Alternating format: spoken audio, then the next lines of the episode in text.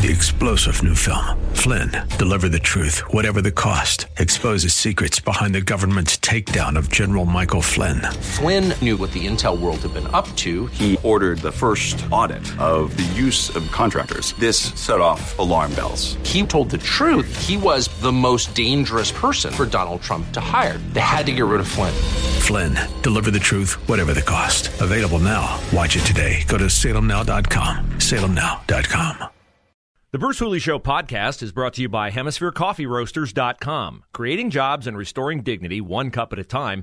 Good coffee doing good. Learn more at HemisphereCoffeeRoasters.com. Choose state compliance. All those matters that you'd spend tons of time researching online and would just end up frustrated, not sure the answers you have are right. AUIinfo.com. Type your questions into the chat. Get your answers. Get the help you need from AUIinfo.com. 98.9 FM. The answer.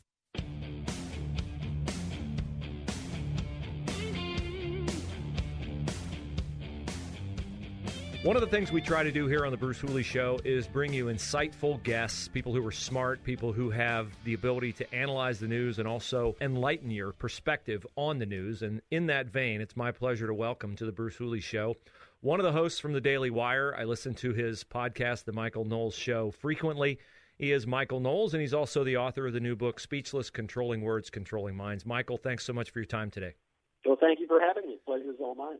One of the things I love most about your podcast is it's early in the morning, and with my new show time from 11 a.m. to 1 p.m., I'm able to listen to your podcast before I do or while I'm doing my show prep. And so I'd be curious. I've picked up as a Daily Wire subscriber that you're a relatively young guy, and you've reached a point of obviously clear distinction in the profession at a very young age. I'd be curious to know how you became so passionate as a conservative and uh, why this book in particular was a calling for you to write and how you found the inspiration to write it.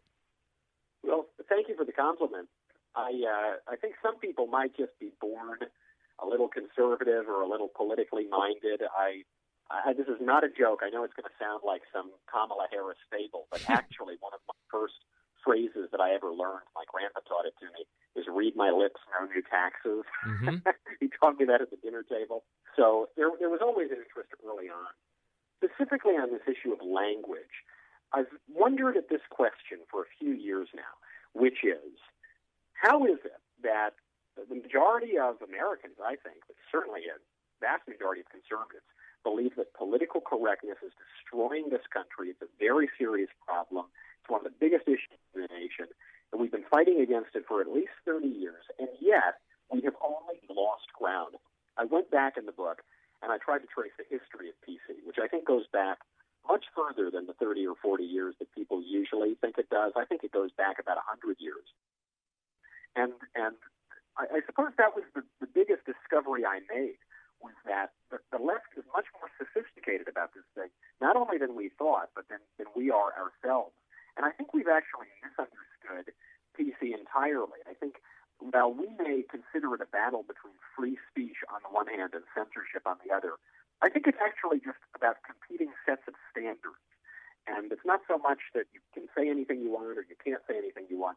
It's it's that every speech regime is going to have standards and taboos and certain things that are off limits. And the question is, what are limits going to be? What are those standards going to be? and more importantly, who decides? And I think that because the left has been willing to engage with that question, they have totally upended the, the political order in their favor. And unfortunately, conservatives have mostly been twiddling our thumbs. Yeah, I think that's a great point. The book is Speechless Controlling Words, Controlling Minds. Its author is Michael Knowles. Michael is also the host of The Michael Knowles Show on the Daily Wire and of PragerU's The Book Club. Michael, you know, I guess I think a lot of people would characterize political correctness as a polite way to say something. Oh, that's a much nicer way of saying something.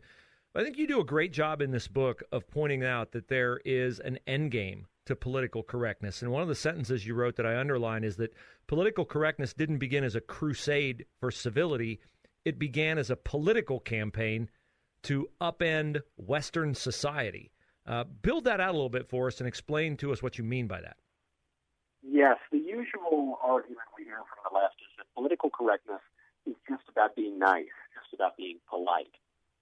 And so you'll see this with the, the politically correct transformation of an illegal alien, for instance, into an undocumented American. Well, I suppose that's polite to the foreign national who wants to live in our country and enjoy the, the benefits of being in this country, but it's not very polite to the American citizen or the American taxpayer or the American system of law. You see this with uh, transgenderism.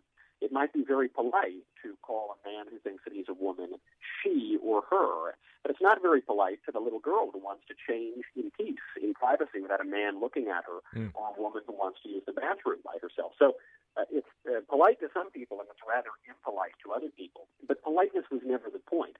The point was always to upend traditional standards. And I make the historical case in the book, and, and I, I, I think I make it, if I do say so myself, pretty watertight. I, I think that you can see a clear connection between the brilliant leftist theorists in the 20s all the way up to the way PC expresses itself today. What we need to remember is that all liberty requires limits.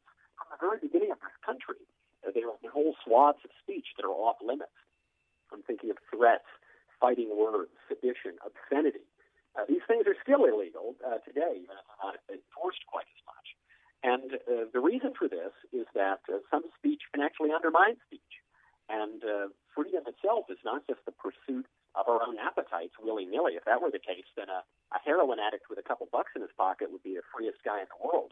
Actually, liberty requires uh, boundaries. It requires discipline. When when John Adams says the Constitution is built for moral and religious people, he's just making an observation about politics and about freedom. And so the left understands this, they are shaping those boundaries and those limits. And I think that it, as conservatives have forgotten that in, in the recent couple of decades, uh, we've we've really lost ground. If we if we don't start to reassert a substantive vision of politics, then we're going to lose the whole game because free speech in the abstract doesn't actually mean anything to people who don't have anything to say. Michael Knowles is our guest. Michael, make sure you listen to the Michael Knowles Show. You can find it on Apple Podcasts, all the podcast platforms. I would say become a Daily Wire subscriber. The only way to have conservative news is to support news from a conservative prism. And the Daily Wire certainly does that. Ben Shapiro, Andrew Klavan, Matt Walsh, uh, really great reporting. The site is growing. They're branching into uh, entertainment and other avenues. Uh, this is a very valuable service that they provide a lot of what you just mentioned, Michael, I think you do a great job of building out in your book the far reaching nature of words and how they control minds. Your book is Speechless Controlling Words, Controlling Minds. You make the point a drug addict used to be a junkie, started as a junkie, then it's an addict. And now there's some other euphemism that absolves them of any responsibility in their dysfunction. As a conservative, you know, our kind of bent is leave me alone. Government, leave me alone. Stay out of my life. And I think, I wonder to what extent you think the complexity of fighting and winning this battle is that you're engaging with soldiers who a lot of their mindset is, I just want to be left alone. Conservatives may not care about the culture, but the culture cares about conservatives. That's the lesson that I think we've learned.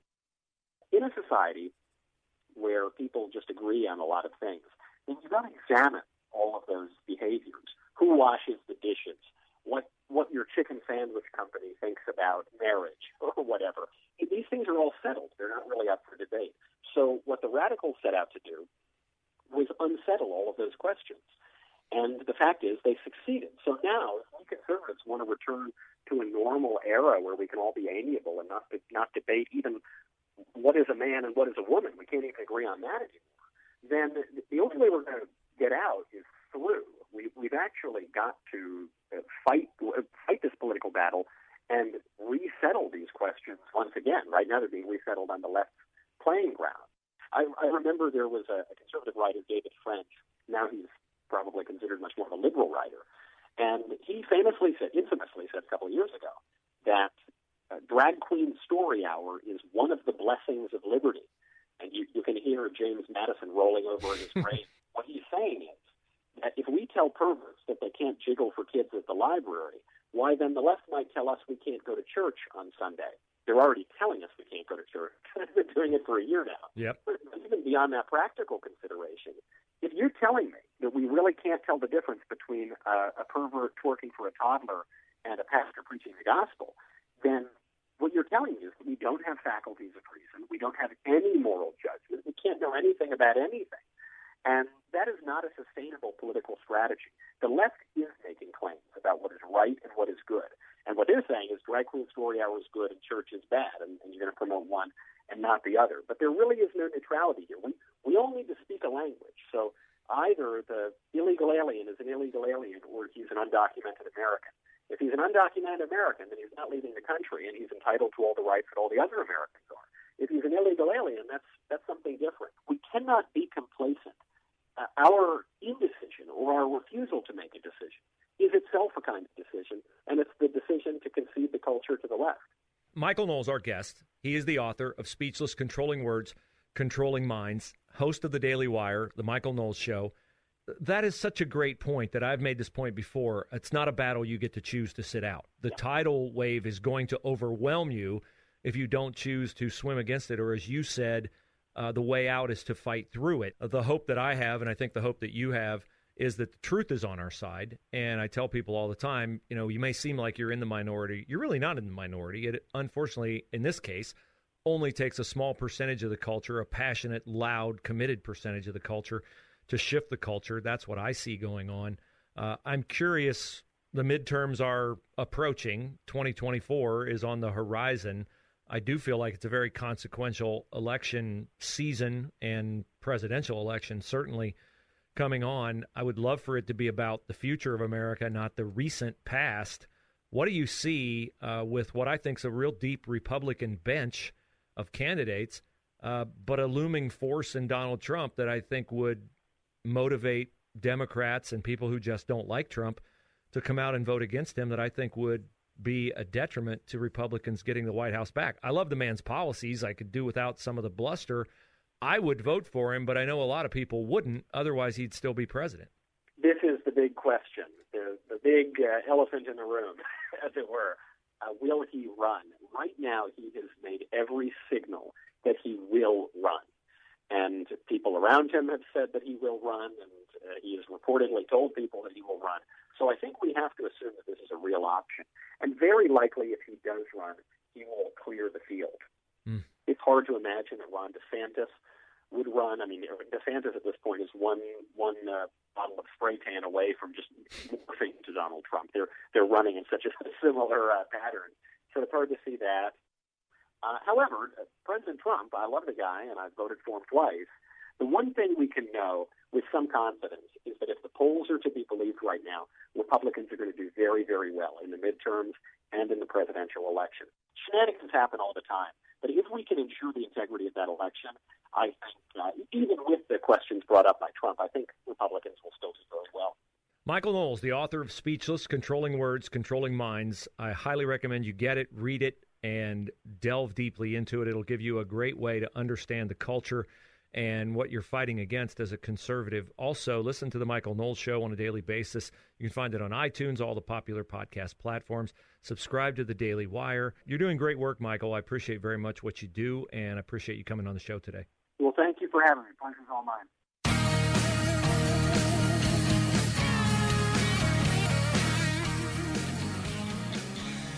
My thanks to Michael Knowles for joining the show. I'm not paid by the Daily Wire, and I pay for my Daily Wire subscription. It's well worth it.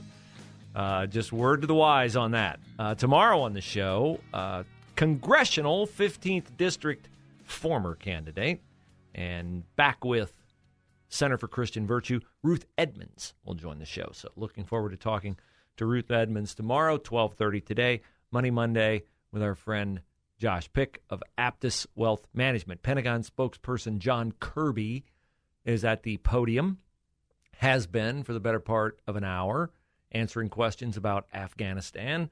The one question that he will not answer at this point in time is uh, whether he is being specific or vague, which sounds like he's being vague to me, when he says there are several thousand Americans left behind in Afghanistan. David. John, were you being uh, deliberately vague when you uh, said the number of Americans was several thousand, or was it because you're not sure of the number? If, if you need to check the number, I mean, that's, that's the most important number here, the number of Americans. So if it's just a, a matter of checking the number, can you do that and give it to us? or if you're being deliberately vague, tell, tell me why you're being deliberately vague. I think I'm just going to leave it at several thousand right now, Dave. Well, then tell us why. Because I think uh, the number is very fluid, um, and it literally changes nearly by the hour. It's not more fluid than, than these 11,000, 37,000. I'm going to leave it at several thousand right now. Wafa. The number's not fluid. Their knowledge of the number is fluid. There are people in Afghanistan. They're not anymore going in. Trust me on that. The number's not fluid at all. Their awareness of the number is fluid. They may be getting desperation calls. They may be hearing from somebody here in the U.S. Hey, my son, daughter, wife, husband is in Afghanistan. No, the number's not fluid. Their knowledge of the situation is fluid um, and um, pretty inadequate, I would say. Uh, John Kirby had a bad, bad weekend uh, at the podium trying to answer questions because uh, it's not just Fox News, but in this instance, it is Fox News. Lucas Tomlinson questioning John Kirby on uh, more of the things that he has said or um, things that the president has said. John, two days before Kabul fell, you said from that podium, quote, the city is not right now in any imminent threat environment. How could you get that so wrong? In the moment that I said it, Lucas, uh, it was true. Um, and I understand. I've I've I've seen the reactions out there on social media to what I said. With Taliban. In the moment that I said it, based on what we knew at the time, uh, it was a true statement. And yes, two days later, things dramatically changed. I readily admit that. Uh, things moved very, very quickly, Lucas. Uh, and and as you heard the chairman up here just uh, a few days ago say that you know that there was there wasn't any indication that you know that uh, that, that, that they had received uh, that things could evolve as quickly as, as they did. But cities have been falling Lucas, all week, every day. Yes, I understand, Lucas. I understand. I understand. All I can tell you is, uh, in the moment that I made those remarks, they were accurate. I'm committed 100% to being as truthful and as honest up here and as transparent as I can be. Um, and I'm comfortable uh, that while others may ridicule what I say and, and, and take issue with it, I'm comfortable that what I'm giving you is the best information I have the moment that I have it. And I would hope and understand that people would see that events have continu- did and have continued to evolve very, very quickly there. The, the assessment – uh, the threat is going to change, and it could change literally by the hour. So we're, we're trying to give you the best we can as, and lean as far forward as we can in the moment. But that moment's going to change. Friday, but it could be changing by the hour. You said there was no imminent threat of Kabul falling. That's I, I, again. I think I've answered the question. No, he didn't answer the question. Uh, kind of it. Here's the thing. John Kirby could be a complete and total ill intentioned liar, or he could be a dupe handed a short straw with a big salary to do the job that he's doing. I do believe that the cha- situation on the ground can change dramatically. I think it's a bad choice of words for him to say, I'm comfortable telling you what I've told you. There's been a lot of speculation about what's happened in Afghanistan and Joe Biden's possible compromised cognitive abilities playing a role in it. Um, you know, that he doesn't remember what his generals told him, or he doesn't have the ability to comprehend what's going on on the ground. Here's another possibility, which I think maybe is a likelihood. He's just lying to you.